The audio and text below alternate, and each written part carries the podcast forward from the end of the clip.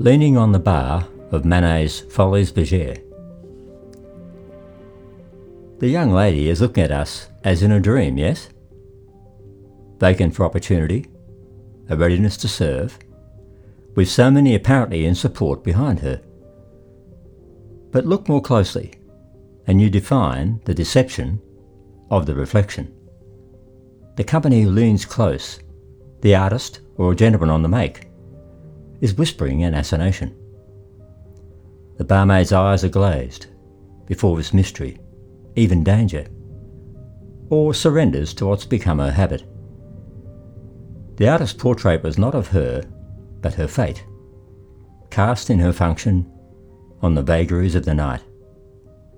The stranger's tobacco whiff beguiling, comforting even, far from the baying of the clamorous, careless crowd.